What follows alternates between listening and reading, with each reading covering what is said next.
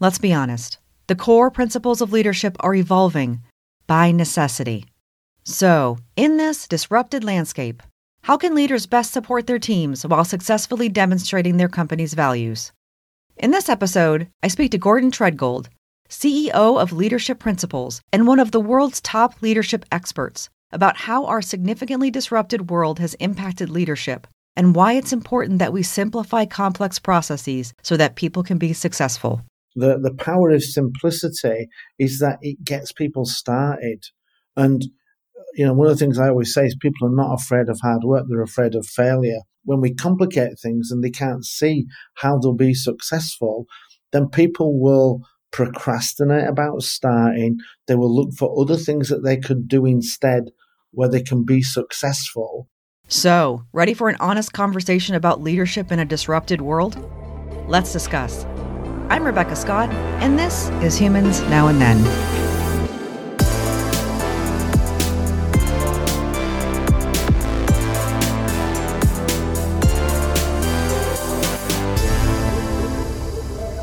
Gordon Tredgold, thank you for joining me. Uh, thank you for having me. My pleasure. You're very welcome. So, Gordon is one of the top leadership experts in the world, which I know we had a conversation about before. That so maybe that still blows your mind. I don't know. I think that's pretty impressive. I'd interested to know your thoughts around how you've gotten to that point first before we kind of dive into some interesting leadership topics for our interesting world we're living in today. Well, a lot of it uh, came from you know, been in leadership positions for uh, 20, 30 years. And the, the last permanent job I had, um, I was working in Germany and I was delivering great results for them, but they kept criticizing my leadership style. They wanted me to be more of a command and control leader uh, the way they were, but they brought me in to deliver projects that they couldn't deliver themselves. And, and for me, it was because of the style of leadership they wanted. And um, I kept getting bad reviews in spite of great results. And I, I kept going back and looking through all of the testimonials I got from people who, who I'd led. And um, people liked the way I led. And that just got me thinking that, you know, maybe what I need to do is to share my approach because I'm delivering good results and, and people like the way I lead. So maybe it's something that other people would want to learn how to do. So I, in 2013, I wanted to write a book, didn't know how, so I thought I'll start with a blog. And within three months, my blog was in the, the top 50, which just blew my mind. And, and I was writing an article a day, and um, that just snowballed. I've written over 1,500 articles on leadership. I built a following online that I shared those articles with, which then gave me a lot of readership and you know visibility, gave me some authority. That got me ranked in the Inc. Top 100 Leaders. So I approached Inc. about writing for them on leadership. Uh, I wrote about 300 articles for Inc. and then I was writing for Entrepreneur, speaking on leadership. And I was just putting out a lot of content that really resonated with people and my blog got moved up into the top five uh, leadership blogs, lots of engagement, and um, yeah, it kind of went from there. Putting out good, simple content on leadership that people could read, understand, and then go and uh, act upon and, and become better leaders. Yeah, I, I, love that story because you started from that place of going against the grain. Yeah. Not necessarily exactly meeting the mold that people expected from a leader, but finding that that leadership style is working for people that work for you and people who work with you. So, one of the big changes for me was I, I worked in IT, so I was always dealing complex projects. And at the start of my career, I could lead from the front uh, and I read this really good article or book, I can't remember which it was, but I had what you would call a Captain Kirk style of leadership. Led from the front, I tackled all of the issues and everything, and I, I got a great reputation. But the problem with that style of leadership, where you are the hero, it will only get you so far because once you get promoted to that next level and the next level up, it's not about what you can do, it's about what you can get other people to do. Mm. And you know, as I said, this great article on Star Trek leadership, it talks about making that transition from being Captain Kirk, who's the hero, to being Captain Picard in the next generation, who you know gets his team into the ready room, discusses the problem, and then delegates the task out for the experts to go and be the leader. And it, it was when I made that transition from not needing to be the hero, but actually creating more heroes that that allowed me to really rocket up the hierarchy because now I was able to have a much bigger span of control and then impact within that span of control. But it, it's a difficult thing to give up that desire to be a hero. You know, that's where all your alpha male and females are wanting to be the hero, but you've got to drop it. And it, it does require a little bit of humility, but you've got to go into the hero making business rather than the hero being business. Yeah, I think there's a lot of benefit from leaders who help others rise up into positions of leadership without having to be the superhero, but instead build superheroes around them. And I'm sure when people say that, they're probably thinking, oh, that sounds good. You know, uh, and we talk about servant leadership, and leadership needs to be about service, not self service. But actually, me making more heroes is still self serving because it allows me to move up. So it's actually win win. If I have to stay at a particular level to successfully do the job, then I can't move up. So actually creating more and more leaders is what allows me to rise up that organization. But as I said, too many people can't give up being that hero or are unwilling to create other heroes because they, I don't know whether they fear the competition or, or what it is, but it's that letting go and being more influential that allows you to rise up and actually have much bigger, much broader impact. Yeah, it's definitely breaking that expectation of of what a leader is, and you know, defining a leader as someone who's um, omnipotent and all powerful. and yeah. that's not the reality of what's working, especially in today's world. Things are moving so quickly. There's just it just doesn't work anymore. You see, I I disagree with you a little bit, and I'm not trying to be contentious. When you say it doesn't work anymore, it, it never worked. it never worked. Yeah. And and I think the problem now is that it works even less now when we're we're in this distributed world with virtual teams. You've got to be a, much more of a leader and, and less of a manager. And yeah, I, I, don't think command and control ever worked, but it, it's even less uh, less successful now than it's ever been. Yeah, very fair point. Um, and much better said than I did as well.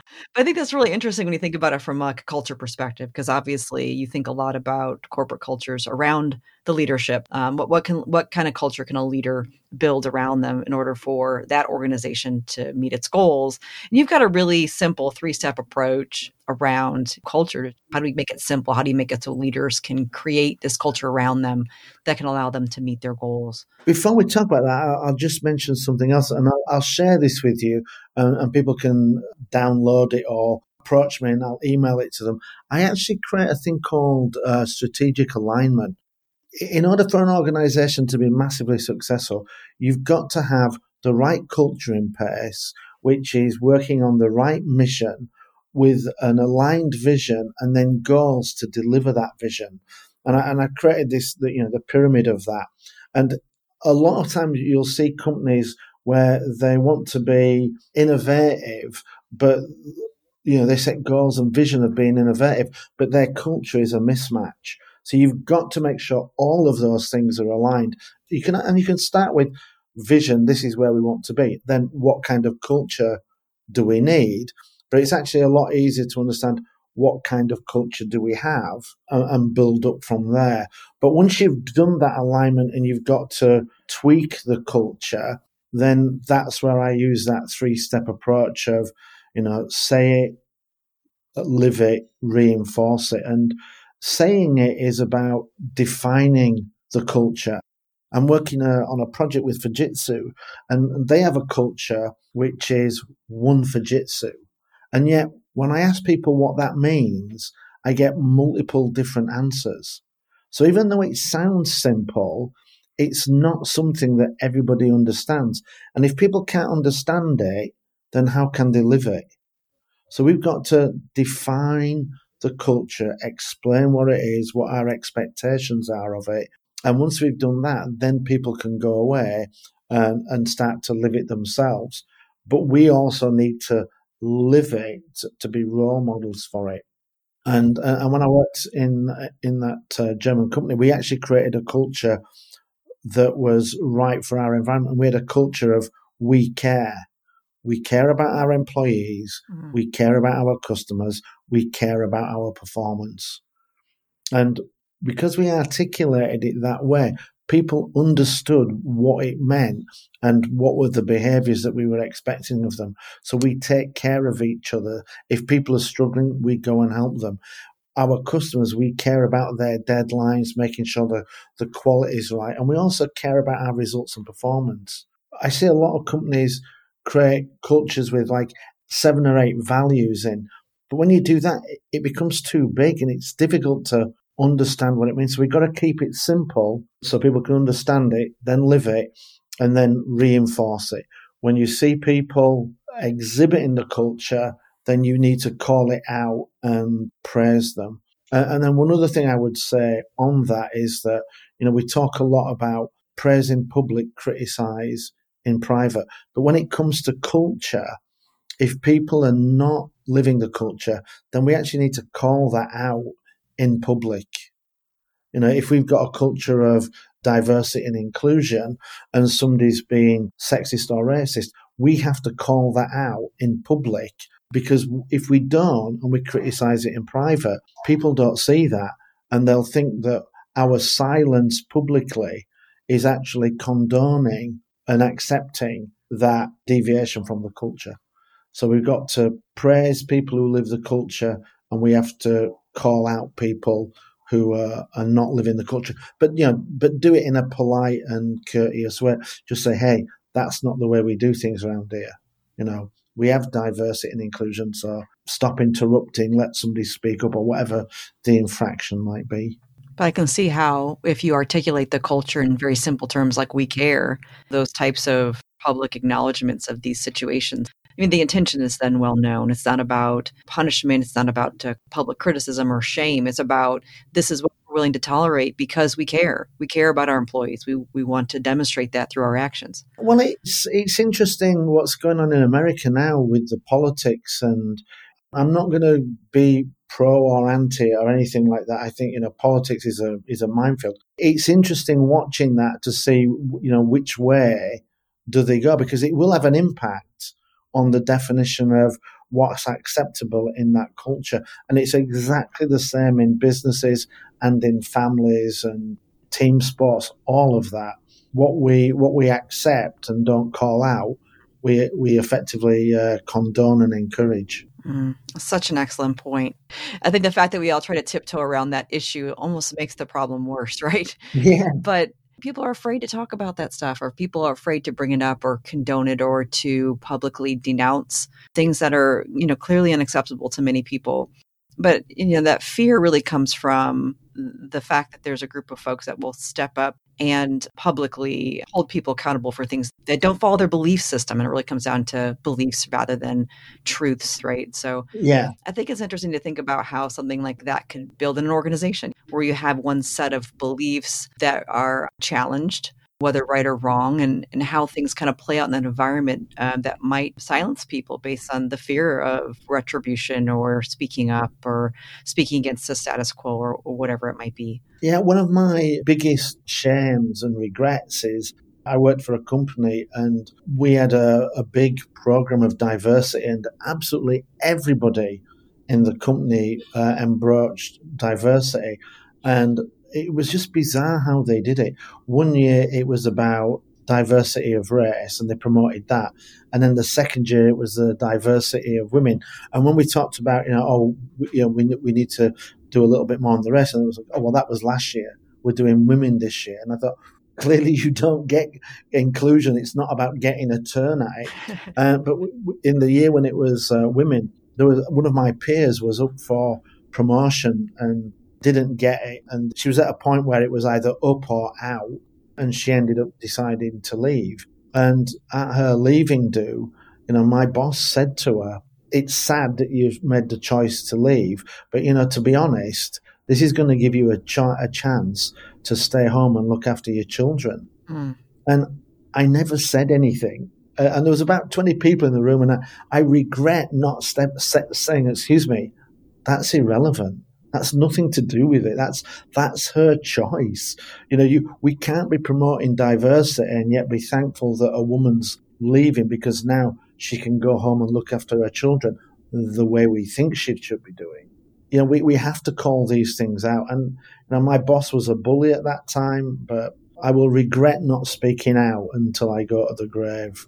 You know, we just have to do it sometimes.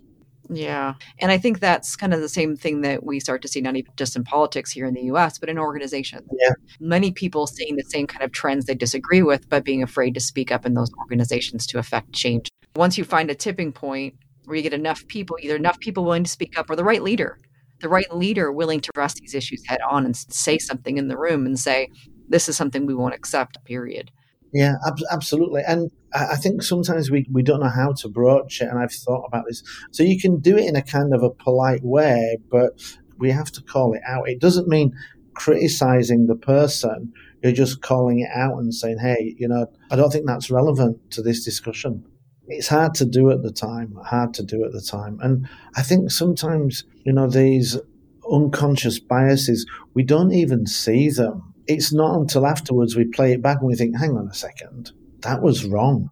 Yeah. We hope that we can be self aware enough to learn from those experiences too. But um, I think that's another sign of a very good leader who's willing to admit to mistakes and move forward and you know do better i think and also influence positive change in in their organization a lot of times leaders think about these things in very complex terms. You know, one of those things that I know that we've talked about before is how do you simplify these complex problems in, in organizations? Yeah, I see it all the time. We seem to have a world class ability to overcomplicate things, and we just need to just try and you know find simple ways. It's like you know, it's like my three step approach to defining culture.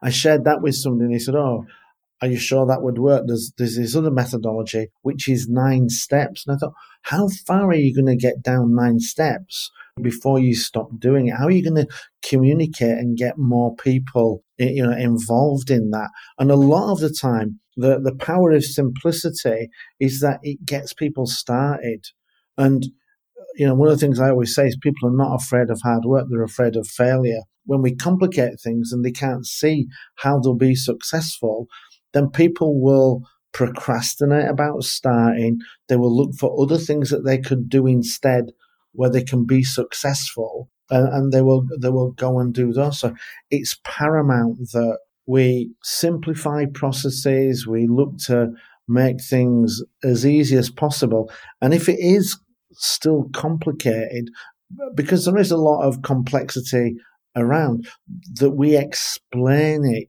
in a simple way so that people understand it.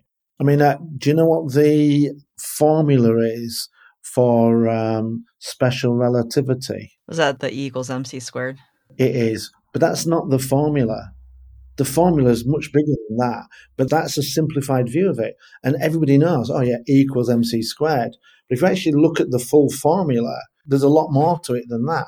But by just pulling it down to E equals MC squared, they can understand that, they can engage with it, and then you can move them on to the more complex part of it, if that makes sense. So, yeah, simplicity, we've got to encourage it, we've got to reward it, we've got to look for it. And the more you look and practice it, the better you will get at it. it you know, it's almost like a muscle that we have to exercise. Mm.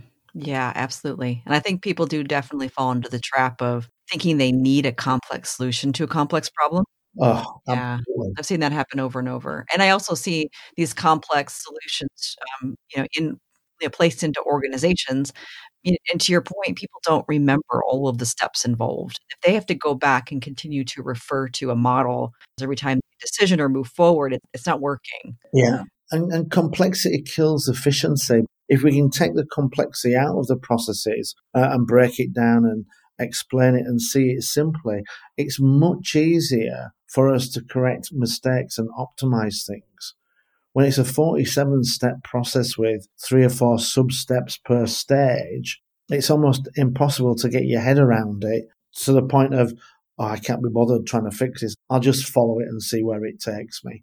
And, you know, once you're in that mindset, you've almost given up any possibility of doing a better job or even doing a good job. Mm. Yeah, absolutely. Um, so we're in this place where we've gone through massive disruption, actually, still going through massive disruption on a global scale. Mm-hmm. People are having visions of going back to some level of uh, new normal or normalcy or back to whatever it is that, that they miss. But now there's still a lot of uncertainty. What's the best way for leaders to address the level of uncertainty we're dealing with not even just from an organization's perspective and what they're trying to do to achieve their goals, but when they're trying to help their people move forward, stay motivated and engaged in their work. What are some of the things that leaders can do to help, uh, you know, keep their people moving forward in these times of uncertainty? So I think there's a there's a couple of things that uh, people can do. I think that the first one we can do is we can be honest. If we're not honest, then people become uncertain as to why we're not being honest, uh, and we've now added to that uncertainty and I think people can accept, you know, for things like COVID, when's it going to be over? We don't know. So th- there is a degree of uncertainty and vagueness around it, but we have to be open and clear and honest about that. And then I think what we need to do is we need to look to see where we can provide certainty. What are the things that we do know uh, and then start to get people focusing on those. You know, it's like a journey of a thousand miles starts with the first step. So, what are some of the first steps we can take? What is the right direction? For us to be to be going into, and don't give people misleading information. or tell people, "Oh, everything will be back to normal in the next three weeks." It won't, and people can see that, and and now you've just made them a little bit more uncertain. So try and find something where you can give them something that they can do. There's a great book that I read called um, Emotional Equations, and one of them was talking about stress and anxiety. And stress and anxiety is a product of uncertainty and powerlessness. And what we need to do is give people some degree of certainty and then some options that they can take. Because at least once they've got some options, it gives them a little bit of power. It's like if you're going to get rid of 10% of your organization, while people don't know whether they're in the 10% or not, they're going to be stressed.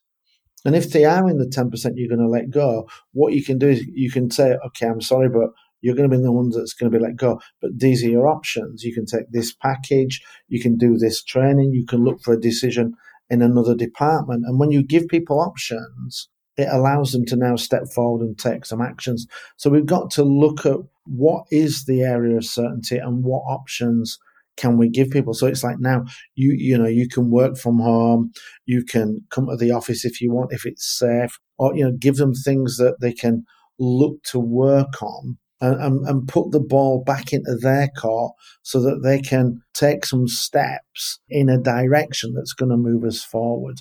And, and once we start getting them moving forward, you know, we're, we're going to be out of anxiety and start making, you know, some progress. It might be slow and it might be small, but it's better than no progress and anxiety.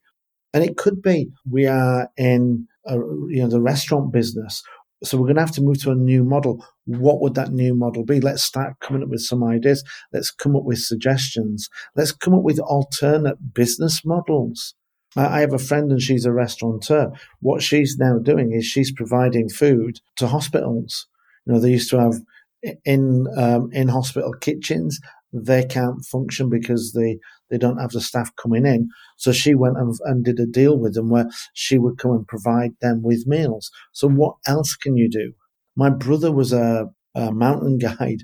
He used to take companies on team building for hiking. Now what he does is he has them, he's calculated how many flights of stairs you need to go up to climb the various mountains in the UK, also you know, Mount Everest. And he has them doing virtual trekking in their own home. So we just got to, you know, empower them, give them some direction, a little bit of guidance, and um, let them go forward. Yeah, I think one of the things that holds people back or keeps people stuck is feeling like there aren't any options Yeah. or they can't see any options for them to move forward. As I say, you know, even if you're letting people go, if you could say that, you know, these are the three options, at, at least now they know, and now at least they can take action. It, it's the not knowing and uh, worrying about it that's the, you know, that's the stress and anxiety that people suffer with. Oh, yeah, absolutely. I think giving people a few options to see possibilities, but also encouraging people to take a step and take control over some aspects that they can. Yeah. It's not even just for, you know, leaders and organizations, but people in their lives, being able to understand that there's still actions that they can take to move forward from this place where they're feeling very stuck or uncertain. It's hard, especially now at a mass scale, something that certainly many of us have never experienced in our lives. I, I actually think the economic turmoil is going to be painful for a lot of people for a number of years. I don't doubt that. But I actually think this is going to be beneficial for us because it is going to get us to look at different ways of working. I was fortunate that, you know, before the pandemic struck, I was I was doing a project for Fujitsu. I was already leading uh, remote teams from home. So I'd had about eight months of working from home, leading other remote teams. And, and to be honest, I preferred it. You know, not having to get up, not having to get into rush hour traffic for an hour, stressed, arriving at work in a bad mood because somebody had cut me up. Remote working will become much more of the norm. And a lot of companies that said it wasn't possible, we've proved it is possible. But now, how do we move that forward and make it better for everybody? I think what we're going to find is that you know people like myself, I, I, quite actually like working remote. Some people are not going to be set up to do that. Some people are not going to want to do that. So how do we create that work environment that you know we we often talk about the future of work, um, but I think this has been a, a huge disruption to that. How do we set that up in a way that's most optimal to our teams? What do they want? What are they looking for? And maybe we just go and have those conversations and find out what works. And I doubt that everybody will want to work from home 100% because some will miss the social interaction. So I, I suspect it will be a, mi- a mix of the two for those that can. Yeah, I completely agree with that. I think one of the things that folks have struggled with the most is being away from people or feeling very isolated. Even folks, I think, that are more introverted, it can be very difficult to feel very isolated from not even just the people you work with, but your family members, your friends, uh, people in your community, maybe your neighbors. Um, for a lot of folks, they're, they're really struggling with that right now. So I agree. Once we're able to get out and hopefully get back in an environment where we're around people more, I think a lot of people are going to snatch up that opportunity, while others might enjoy the flexibility of being able to work remotely. And now most organizations are set up for that. One of the things that surprised me the most about the lockdown and its impact on performance is feedback. And um, one of my favorite speakers on performance is Stephen Colbert. I used to watch, you know, the Colbert monologue and his show every week. And it was interesting that when we went into lockdown and he lost the audience, if, if you go back and you watch his performances from March of last year in front of a live studio audience, he's unbelievable. His timing, his poise, his delivery. But then you go and watch him when he's performing at home with no audience, with zero feedback. I don't know whether he's doing it on Zoom or whether he has one cameraman there. You go back and watch his performances in April and May this year, and you will see a distinct performance drop. And it's all because he's losing that feedback, that connection with his audience. And he's a consummate professional. And if you watch him now, he, he's mastered that. And you see the same with uh, Jimmy Fallon and um, some of the Jimmy Kimmel. They've now brought in small audiences to perform in front of because we all need that feedback. You know, we need to know what we're doing is on the right track, that we're doing okay, that this is going to work, that people like it. And, you know, as leaders, if we're going to be leading much more in a remote way, we've got to be giving that feedback. And I'm not talking necessarily about praise. It's just that knowing, oh yeah, I'm on the right track. This is, yeah, I'm doing the right thing. I'm making progress and moving forward. Because without it, you know, people like Stephen Colbert, uh, Jimmy Kimmel and Jimmy Fallon, watching them, their performance dropped significantly when they when they missed that human connection and that real time feedback. Mm, yeah, just the little things that we don't think about or probably took for granted in the past. I found it difficult to watch because it was just flat. There was limited engagement, limited enthusiasm, mm. just going through the motions. And, and I was watching, I thought, wow, if that can happen to somebody who's uh, one a top professional in their field, what does that mean to my teams when I am, you know, reaching out to them and saying, hey, you're doing good, this is fine, keep going, it's just what I want. What's the impact on them? Yeah, absolutely. That's a great example. I was just thinking of different um, shows I was watching at the time when, yeah. you know, early last year when the pandemic hit and things started getting shut down. I watched um, Live was one another one that yeah. I'd watched that they did a remote episode. They're all at home and they're trying to do skits and they're all just kind of doing it in front of the camera. And it was the same kind of thing. It didn't feel the same at all. It's not that they're doing it remotely that looks odd for us. It's how they're managing that emotionally you know, we, we see their reduced confidence uh, and diminished enthusiasm because they're like, is this working? Is this thing on? Yeah. And we'll pick up on that. So, you know, going forward, we're going to have to look and see how do we compensate to make sure we're, we're providing, you know, these kind of things that people need. And again, this is why command and control style leadership ain't working. The, the need for high level of engagement requires a higher level of emotional intelligence from us to have that empathy and self awareness and awareness of others that we can then meet that need to keep them empowered, enthusiastic, and engaged. Yeah, so very important. Absolutely. So I'm wondering now that we're kind of thinking and talking a little bit about the future, what's something that makes you optimistic about the future? One of the things that's made me optimistic for quite a while is that, you know, from my own perspective, I'm, I'm now a top expert in leadership. And 30 years ago, that wouldn't have been possible because I, I would have needed to have had some level of academic accreditation in order to get a book deal with the right company. And the barriers to entry to so many things was so much higher.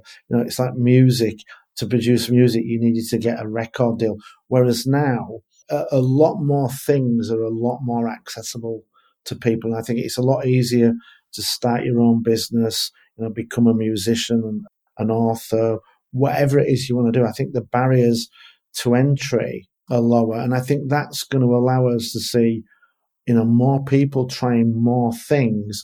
And we're going to see a, a much faster evolution in the way that business is done and business models and services that people will offer. And I think that, for me, that's a positive because I think people are creative. We do have a strong creative streak, and uh, you know, necessity is the mother of invention. And I think that you know this COVID crisis is probably going to spark that, so that lower barriers to entry you know our creative capability and then something that's going to push us so i think we're going to see a lot of big changes big developments that are going to be beneficial for people yeah i sure hope so i mean i think that's one of the things that often comes out of times of significant disruption is that we learn something yeah that are, are motivated to do something to, to make a change. And I think a lot of these changes that we're talking about, even those changes you just talked through, have been long, have been long necessary. I, I don't know how many how many meetings where we've been talking about people would like to work from home one day a week or two days a week. And, you know, you get into the meeting with HR, it's like, oh, it's not possible. We don't trust people. They won't work. You know, it'll be casual. It's like people want to take off Monday and Friday. They'll do one day, you know, one Friday and then the following Monday and they'll take a four day weekend. And so much was held back because of people's concern uh, that now we, we've moved forward and done that. So yeah, I think there's going to be a lot of uh, a lot of upside to this. Uh, as, as, well as some downside. Yeah, yeah, absolutely. Hopefully, more upside. I'm I'm an eternal optimist, so I think there'll be more there'll be more upside to this. Yeah, really thinking about the future in optimistic terms allows us to realize that even though something might be uh, less than ideal today, uh, we have a great opportunity to make it better in the future. And I think one of the things, certainly for, for me being English, one of the things I know about England is that one of the lowest paid sectors of the marketplace was nurses. And I think now we all see the incredible value and service that they provide. And, and hopefully, you know, some of these things will start to value a lot of the roles that we have been dependent on over the last uh, 12 months much higher and, and there'll be a lot more equality and uh, benefit for those people in those roles that you know are absolutely necessary to us rather than some of the ones that we hold in high esteem which have been less critical to our survival. Yeah absolutely. Great thoughts about what our opportunities might be. I think really just shaping something better for us and within our organizations and of course out in the world and what a what a great difference we can all make uh, working together in that regard. So um, so folks go check out Gordon's website and gordontredgold.com. He's got an amazing blog with amazing writing. So go out there, check that out. But he also, you learn all about all the amazing work that he does as well with his leadership coaching, workshops. Uh, he's public speaking. He's a great individual, of course, um, as you can tell during this conversation. So, Gordon Tredgold, this has been an amazing pleasure. Thanks so much for joining me. Thank you. My pleasure.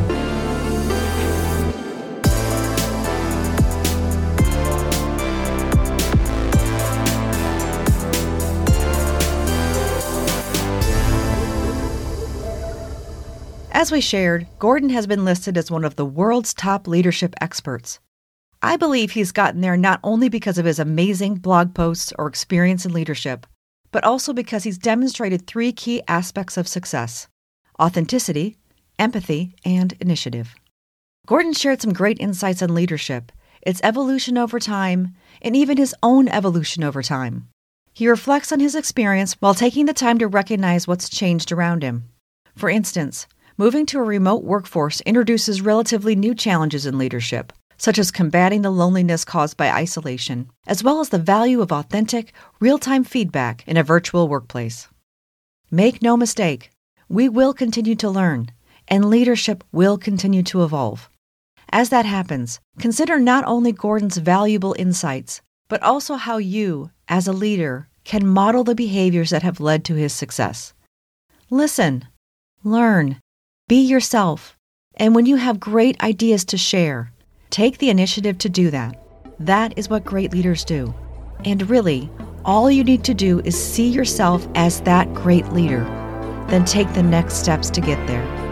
And while you're at it, go on. Go help shape the future. To check out Gordon's amazing work, go to gordontredgold.com. That's gordontredgold.com. I'm Rebecca Scott, and this is Humans Now and Then hosted and produced by Rebecca Scott. Episode notes can be found at humansnowandthen.com. Thank you for listening.